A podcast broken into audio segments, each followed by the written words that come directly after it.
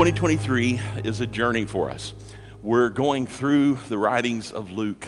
Last year we went through John. This year we're, we're looking at Luke. And specifically, Luke wrote two books Luke and Acts. Uh, he is the only Gentile author in all of the New Testament. And so we're, we're, we're spending some time looking through that. And Luke was a well traveled individual.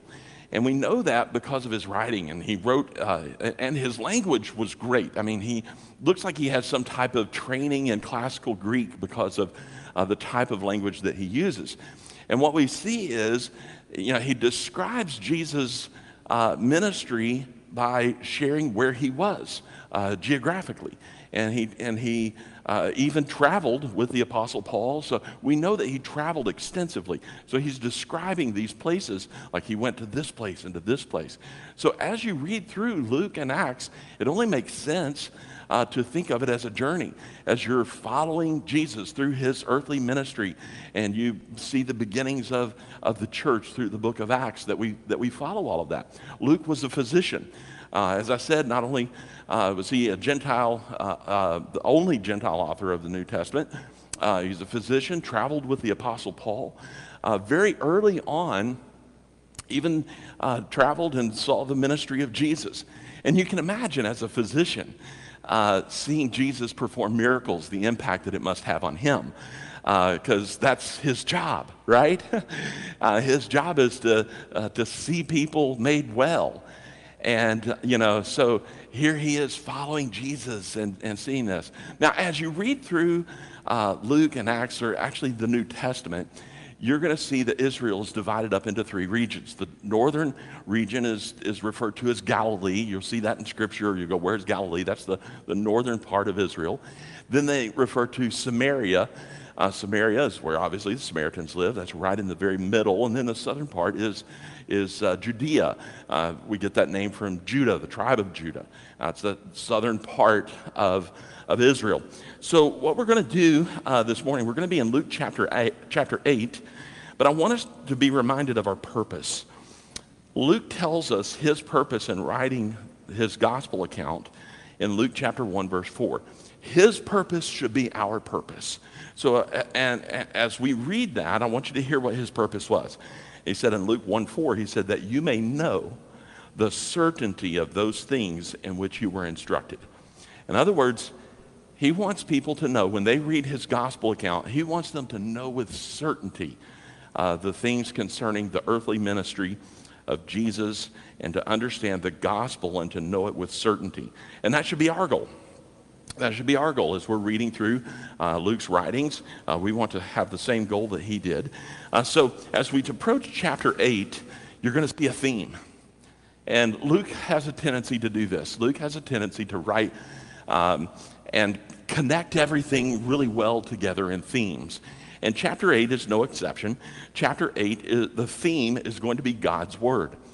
Uh, as I said a couple of weeks ago um, in my message, um, as we were tra- traveling through a previous chapter, you, you see this idea. A lot of times we read these the, the narrative individually. We see them as this parable uh, almost isolated from all the others, or this narrative, or this story.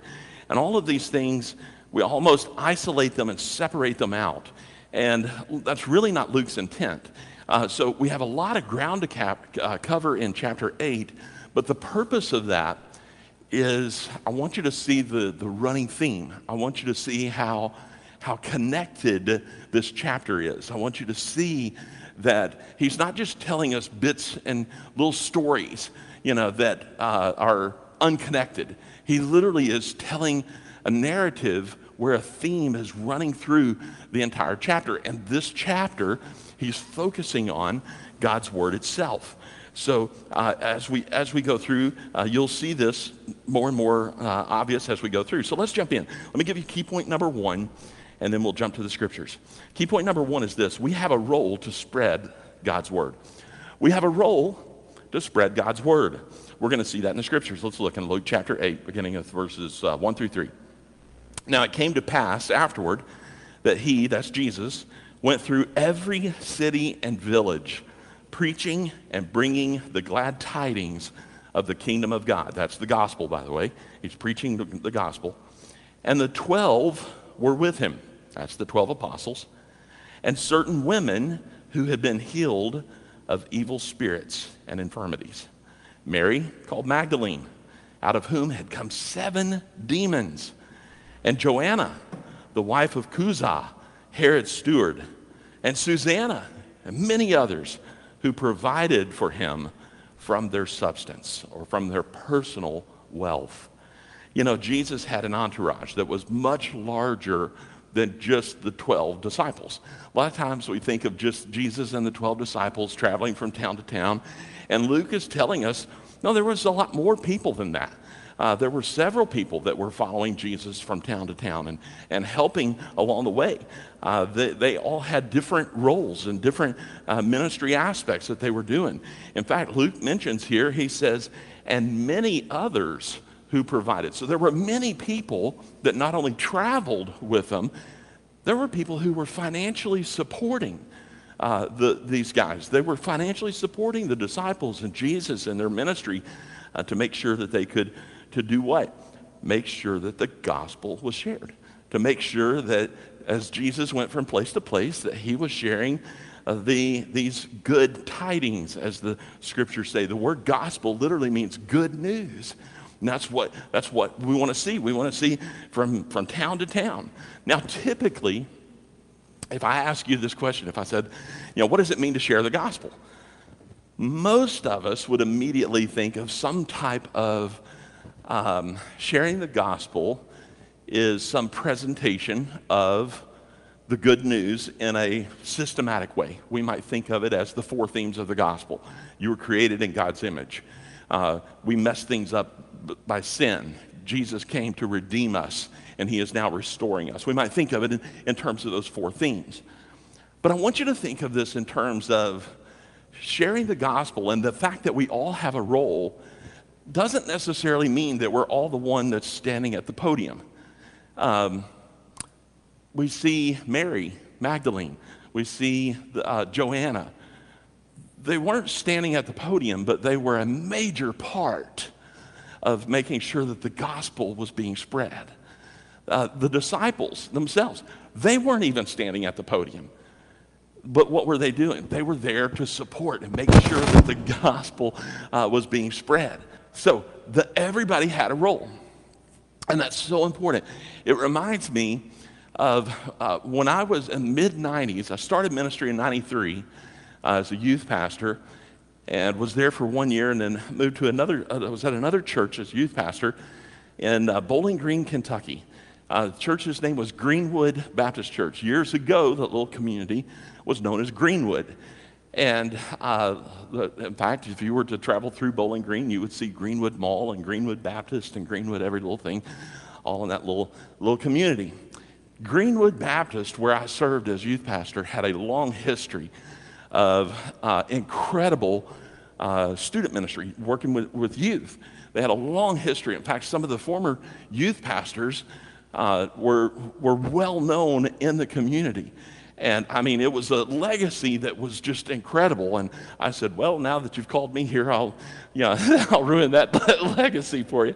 But it was a, it was a fantastic uh, church. And we had some very special youth. There was a connection there of ministry uh, that uh, it's, it's hard to describe. But as I said, Greenwood had a long history of incredible youth ministries. So much so that I can go back to 100 years prior to my getting there. And I can tell you about a teenager at Greenwood Baptist who was 16 years old from 1893 uh, who served in this church. I mean, how incredible is that? How many churches have that type of legacy, right? Well, let me tell you a little bit about this 16 year old. He says, uh, by the way, his name was Mordecai. I didn't have any Mordecais in my youth ministry in 1990, in the 1990s, but in the 1890s they had Mordecais, Mordecais in the in the youth ministry.